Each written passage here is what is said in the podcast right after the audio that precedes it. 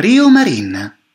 Dei tintori lavoravano anche nei pressi di Rio Marin. Sembra che questo canale derivi il suo nome dalla famiglia Dandolo e in particolare da un marino Dandolo che pare averlo fatto scavare a mano per festeggiare la vittoria di Venezia a fianco di Bisanzio contro i Normanni, fece costruire la nuova via d'acqua, donandola alla città a patto che venisse denominata con il nome del figlio natogli in quel periodo, Marino.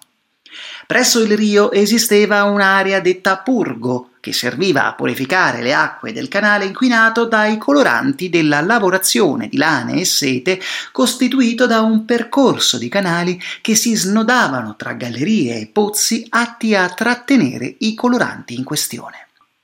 Qui c'è anche una fondamenta di Rio Marin o dei Garzotti, che deriva il secondo nome da alcuni lavoranti dei panni che si chiamavano così perché garzavano le loro tele sollevandone il pelo con una specie di pannocchia spinosa chiamata garzo o cardo. Dapprima ebbero scuola con i cimadori, addetti a preparare il filato per la tessitura, ma poi se ne separarono trovando ospitalità nella chiesa di San Simeon Grande sotto il patrocinio dell'Annunciazione.